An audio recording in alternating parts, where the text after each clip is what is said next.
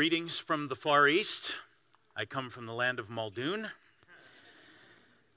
I'm grateful for an opportunity to share God's word with you today and uh, give a brief explanation today. Well, for those of you who have ever ridden on a roller coaster before, you go through all the turns and hills and those, those just stomach dropping dives, and then you finally pull up to the platform where you know you're going to disembark, and there's a line of people ready and excited to get on the ride. And sometimes the roller coaster slows down, and just before you get to the destination, what happens? It starts to back up on you, and you go through the same ride in reverse, right? And it's a little, it's, it's, a little more eh, almost unsettling because you can't see what's ahead of you. It's all coming at you from behind. And what happens is your perspective changes of everything you just saw. You see it from a different point of view. And now everything starts in your periphery and then ends up in front of you like that. That is the perspective we're going to take today as we recap the story. Um, so please keep that in mind as we go through the story today. And um, what's most important here is that you receive God's word, that you hear what he is saying, that you, when all is said and done here, that you see the amazing work that our God has done. And for me, as a person who's driving a car at high speed in reverse, you're intently focused on your side view and rear view mirror and looking over your shoulder occasionally. I will be intently focused on my notes that we get through this in a timely manner. Fair enough? With that said, I present to you the story, a recap in red in reverse. And we begin with the end of time. The grace of our Lord Jesus Christ be with you. And we should say, Yes, Lord Jesus, come. Amen. Jesus' sacrifice on the cross allows us to be rightly related to God in communion with Him here on earth as we wait for Him to take us to our heavenly home. We see God holding the history of mankind together with a crimson cord a cord of his unconditional love for his creation through all the prophecies, warnings, and even frightening imagery found in the book of Revelations. The Lord still declares, Behold, I stand at the door and knock. Anyone who opens to me and lets me in, I will sit and commune with them. This book of Revelations contains seven, contains seven letters. They are to the Christian church at different dispensations and times throughout history. These letters are addressed to seven actual churches of that day, speaking to their specific needs and or merit. The Lord's return will come in the twinkling of an eye like a thief in the night, and therefore we must be prepared. It should be noted, as Jesus said, no man knows knows the day or the hour of the Lord's return. The Apostle Paul was martyred for his faith, declaring that he was poured out as a drink offering. God entrusted Paul to write much of the New Testament as a chosen instrument to bear the name of Jesus in towing, sharing, and revealing this crimson cord, this fingerprint of God's plan on humanity. Paul was unwavering in his faith and trust in God, though he experienced persecutions and stoning, not the kind that just became legal in Alaska, to snake bites and shipwrecks. Paul leaned always on God's grace and mercy to get him through great trials and suffering from following the Messiah's call on his life. Paul's zeal and passion with which he declared the gospel and built God's church far exceeded the desire to persecute and destroy the Christian church prior to his conversion. He was the first missionary to the non Jews, the Gentiles. Prior to being an apostle, used mightily by the Lord in declaring the gospel, preaching Christ and Him crucified, Paul was known as Saul. Saul began his studies as a disciple for Jesus Christ after his sight was restored to him. Saul was converted on the road to Damascus as Jesus called out to him from beyond a bright, blinding light. So bright it knocked him right off his a- animal. See, back then he was Saul, the gospel hunter, seeking to persecute and have arrested anyone who would teach or even call on Jesus as the Messiah. He was an accomplice to and an accessory to the murder of the first Christian martyr, Stephen. Saul was a persecutor of the church, but in truth, he was persecuting Jesus. God's Spirit bears witness with us that we are, in fact, children of the Most High God. He, the Spirit, convicts, counsels, and comforts us. He enables us to walk with God, to honor and to obey Him. The Spirit which indwells God's children is the Holy Spirit. The same Spirit which raised Jesus from the dead now fills and empowers us. He is the helper whom Jesus promised. He told us He would not leave us alone as He ascended to His heavenly throne. Ring the bell both loud and deep. The Lord ain't dead, nor does he sleep. Jesus rose that we would have life anew. The resurrected Messiah suffered all we were due. None were strong enough to hold the eternal King. O grave, where is your victory? O death, where your sting? The King of glory stepped out for our salvation. Heaven erupted in triumphant ovation. The guards they fell as though they died. The stone was rolled and cast aside. The earth it shook without warning early on that Sunday morning. The disciples were shouted deep in gloom. Their cause of revolution faced certain doom. To ensure Christ's body not be removed, guards were posted. There'd be no room. A boulder placed sealing the tomb. Three long days in a borrowed grave, the author of life did lay. Heaven heaven was silent in response to the violence. Our price he paid. To reconcile us back to God, he sacrificed his life to pay for humanity's sin. The Roman soldiers declared, truly, this was the Son of God, having participated in many a crucifixion, but never with results like this. Darkness covered the land, the earth shook, some previously dead rose from their graves. The curtain in the temple was torn from top to bottom as Jesus yielded his spirit. By losing his life, he would save the lives of all who would believe in him. The crowd didn't understand, so they mocked. Why can't you save yourself if you can save others? As the Lord of Lords hung between two thieves, crucified. Those closest to him had scattered. They hid. They denied knowing Jesus. He had been beaten, tortured, mocked. After he was taken by the soldiers, a friend's kiss was what sealed his betrayal. Your will be done not mine. Let this cup of suffering pass from me if it be your will, Father. Jesus cried these words out in the Garden of Gethsemane after sharing the Passover meal with his disciples as the time of his crucifixion was at hand. God so loved the world that he gave his only begotten Son, that whoever believes in him would not perish, but have everlasting life. Come unto me. Jesus' invitation is the same today as it was back then. Come unto me for the sin of all people for all time. He was the perfect offering. Before the foundations of the earth, he was the spotless Lamb of God. He never sinned, never yielded to temptation, though he lived through and faced everything we face. 100% man, 100% God. The great conundrum in theology God incarnate, the Savior of humanity, God's Son, fully revealing himself to his disciples. The Messiah, the Christ, stood in the midst of the religious leaders of that day who claimed to know the scriptures. They were blinded by their fear and preconceptions. Jesus healed the sick, raised the dead, and forgave sins. He taught with power and authority like none other. It became clear to those with eyes to see and ears to hear through his signs, wonders, and teaching. Jesus was no ordinary man. John the Baptist's ministry would decrease, where Jesus's began and increased. You see, they came from the cities and towns all around to hear the long haired preacher from the desert get down, waist high in water, never short on words. He said, Repent, the kingdom of heaven can be yours. Then he stopped in the middle of his words and dropped down to his knees. He said, Behold the Lamb of God. He's the one, the slam. Don't you people understand? You're staring at the sun. God's reaching out his hand. Shout out to TobyMac. Dressed in camel hair with locusts and honey on his breath, John had been preparing a way for the Lord. God with us, Emmanuel, the child of promise, revealing and restoring hope to a hopeless people. To confound the minds of the wise, the Almighty was delivered in the most vulnerable of positions. The Son of the living God, the Christ, the Messiah, born in the presence of society's least in a small town in an animal stable to a seemingly insignificant couple. At last, the time had come. The fulfilling of promises, prophecies, and foretelling throughout the centuries. We arrived at this specific destination being deliberately led by this crimson cord that was woven through every chapter of the history of man. Prior to Jesus' birth, the city of Jerusalem and the temple were consecrated to El Shaddai, the Lord God Almighty. As the wall around Jerusalem was rebuilt in 52 days, there were times when the laborers worked with one hand and held weapons with the other. People trusted God for the ability to build, for wisdom and for strength. Nehemiah and Ezra kept the people's focus on God and his power. As some of the people asked, Nehemiah, can we build it? Nehemiah, yes, we can. I was hoping for a little help on that. The building of the wall was met with stern opposition as it commenced when the last of Israel's exiles were returned home.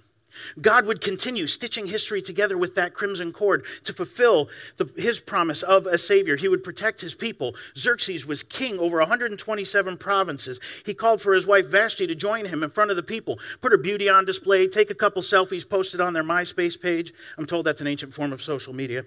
Vashti refused and was banished from the presence of the king, so Xerxes needed a new wife. So he produced the first season of The Bachelor, and Esther won. She really won. The king didn't know that Esther was an Israelite.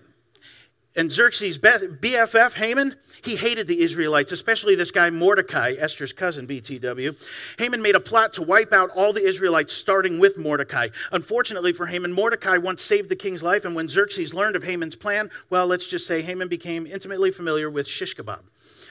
Through the rubble and rebuilding of the temple, the hope of that crimson cord, the promised Savior, the Messiah, started coming back into focus. Many of the Israelites were sent home, fulfilling the prophecy of Jeremiah. This occurred in the first year of the reign of King Cyrus of Persia.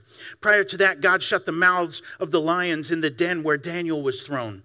They didn't refuse to eat him because they heard he was a vegetarian, as some speculate. God actually shut the mouths of those lions. You see, Daniel refused to compromise his relationship with the living God and prayed only to him in light of a new law declaring that all people must pray only to the king, Darius. See, Darius was duped into making this stupid new law. Isn't it a good thing that today's politicians aren't susceptible to that kind of behavior? Yeah. Until that time, Nebuchadnezzar had been the king of Babylon. He made one very wise decision, declaring it would be really smart for all the people to worship the God who protected and saved Shadrach, Meshach, and Abednego from a fiery furnace. They walked around in this burning furnace unharmed and were joined by a fourth person whom Nebuchadnezzar declared had the appearance of the Son of God. Of course, the three young Hebrew men were in that furnace as directed by Nebuchadnezzar because they refused to bow down to a statue that he had erected of himself for people to worship. Before having their names changed, Belteshazzar, Shadrach, Meshach, and Abednego were Daniel, Hananiah, Mishael, and Azariah. Prior to these things, that bright crimson cord had become a low, smoldering coal, barely recognized by the Israelites by the time they all, including the tribe of Judah, had been taken captive to Babylon. This was the result of the kings of Israel, the son and grandson of Manasseh, doing what was detestable in the eyes of the Lord. Earlier, Manasseh had been returned to Israel after seeing the error of his ways and crying out to the Lord. Manasseh had been dragged to Babylon by a hook in his nose. Manasseh had been doing detestable things in the eyes of the Lord himself. He was made king at the age of 12, and back then there were no smartphones, tablets, or video games, so Manasseh got by disobeying and offending God without the help of electronics, and he managed to do so. Doubt and despair now shrouded the crimson cord. The Israelites were ignoring, shrugging off the works of God throughout their history and the words of his prophets. The Bible says the Israelites had become stiff necked, which could have been the result of the Assyrians, whom took the Israelites captive, not having invented Tempur-Pedic mattresses yet. Most of the Israelites were taken from their homeland as a result of their disobedience to God, despite reminders of his love and goodness and warnings of his justice and judgment. The tribe of Judah was different. They were listening and obeying. It was as though God was going to do something special through the tribe of Judah, and even as we see the beginning of the end of the kingdom of Israel. Through the centuries, God's prophets gave warnings and cautions, but the Israelites wouldn't heed. They wove a tapestry with that crimson cord, bringing strong messages with calls to repentance, warnings of impending calamity, and declarations of the coming Messiah. These were people called and anointed by God to speak his word to the masses. This is not like that prosperity preacher who once told me, if you're not a prophet, you're a loss. Before learning of the prophets, we saw a shadow begin to fall on the light of hope, that crimson cord. See, when Jesus walked the earth, he declared a kingdom divided against itself cannot stand. This was true long before his earthly ministry, as we see a rift and a divide in Israel. King Rehoboam raised taxes after a group of clingy, slack jawed, mouth breathing loser. Sorry, that's my paraphrase. He asked a bunch of his friends what he, for advice, and they went all Gordon Gekko and said, Greed is good.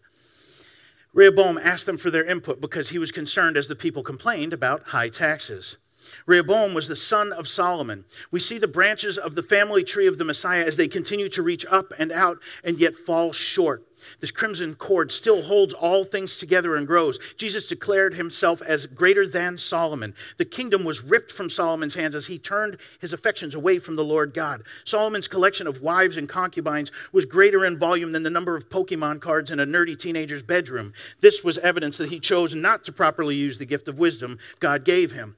God had blessed Solomon with so many other gifts in addition to that. And Solomon was greatly respected because when asked by the Lord, if you could have anything, what is it you desire most? And Solomon's response was wisdom. Solomon became king after his father David. David, God called a man after God's own heart. David was repentant and remorseful, broken and contrite after being convicted by God for a series of the most terrible decisions by any human, let alone the king of Israel. It all started when David saw Sheba taking a bath. well, it's Bathsheba taking a bath. That just always sounds redundant to me. But up until that point, and after his relationship was restored with God, David was a great and powerful king. King Saul, David's predecessor, introduced us to the phrase, fall on your sword. God even showed mercy to King Saul, though he made attempts to kill David because he knew David was the heir apparent. He would one day take Saul's throne. The Crimson Cord is seen weaving through history as from the city of David would come the perfect king whom God would send to Israel, though they would reject and crucify him. It was the prophet Samuel.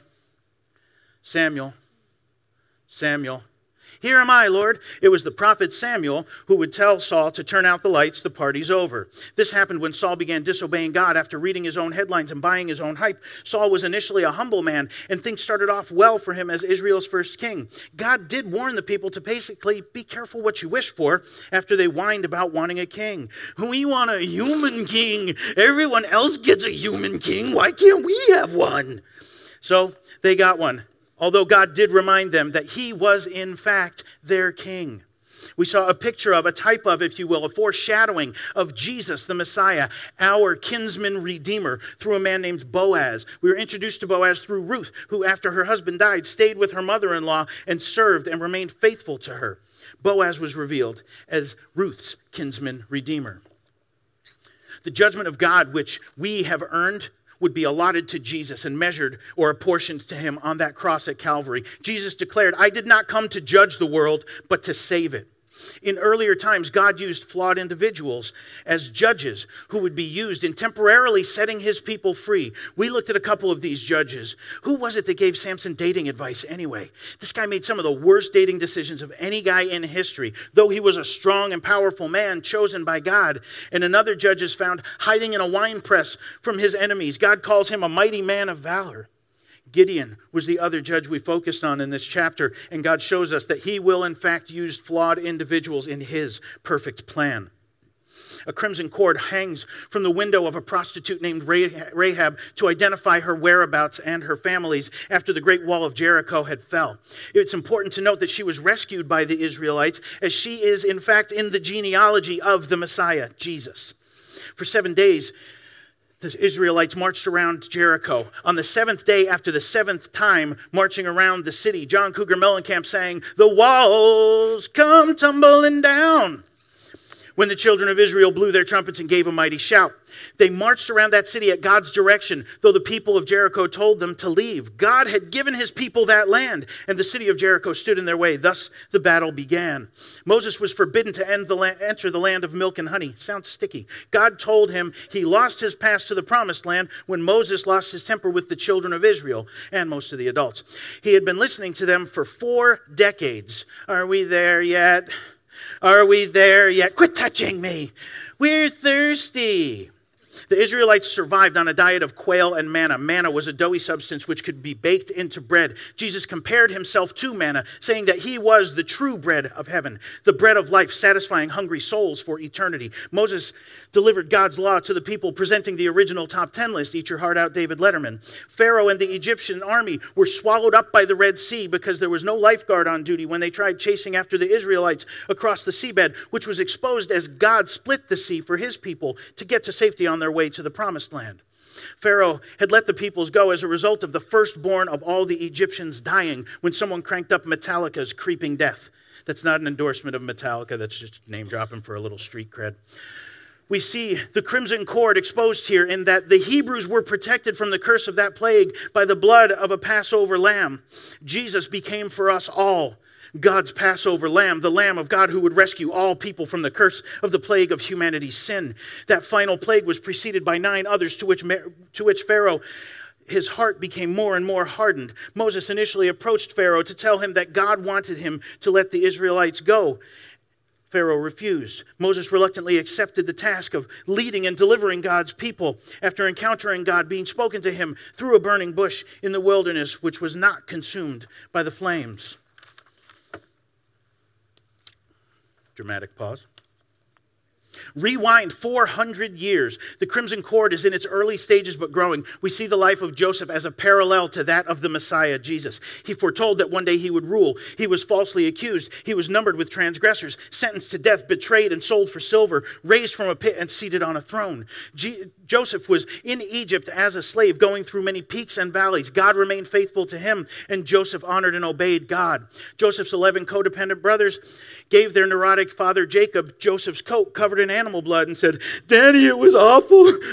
Joseph was killed by wild animals, and there was nothing we could do. Here's his coat. What's for dinner? See, they concocted this story because they had in fact sold Joseph into slavery, deciding that was much more humane than killing him. He was their brother, after all. He had the audacity, Joseph did, to have dreams where his family bowed down to him. And of course, one day they did.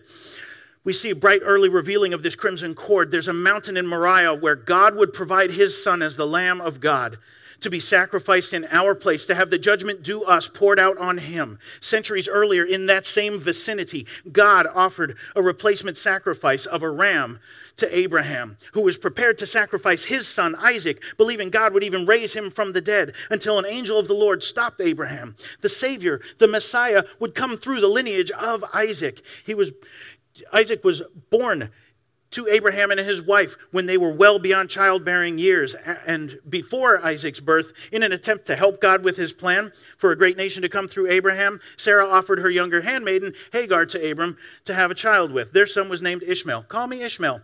When Isaac was born, however, he kicked Ishmael out of the sandbox, and there hasn't been peace in the Middle East ever since. God straightened Abram out and got him back with his wife as he, God, had ordained it. God revealed to Abram that he would be the father of a great nation as he walked by faith, following God and trusting him as a stranger in a strange land.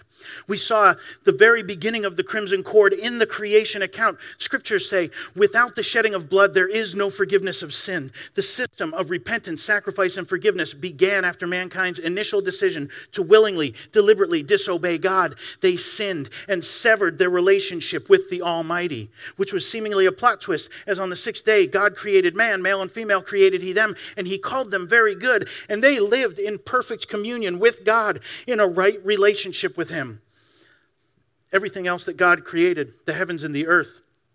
Everything that we see, hear, smell, taste, and touch, the birds of the air, the fish of the sea, the plants of the ground, every creeping thing that creepeth across the earth, even the things that creepeth us out, God simply called good. God created this all in the beginning. And what we can see in the beginning and in these last days is man having a right relationship with God. And first in the beginning, it was through his created son, Adam. And when that relationship was severed and fellowship was broken between man and God, God weaves through history with this crimson cord and he meticulously, carefully puts it all together for us that now, in these last days, it is through his only begotten Son, born of a woman, the Savior, the Messiah, Jesus Christ, that we can have that restored, reconciled relationship with him. It is by God's grace that we are saved, that we can have this right relationship with him.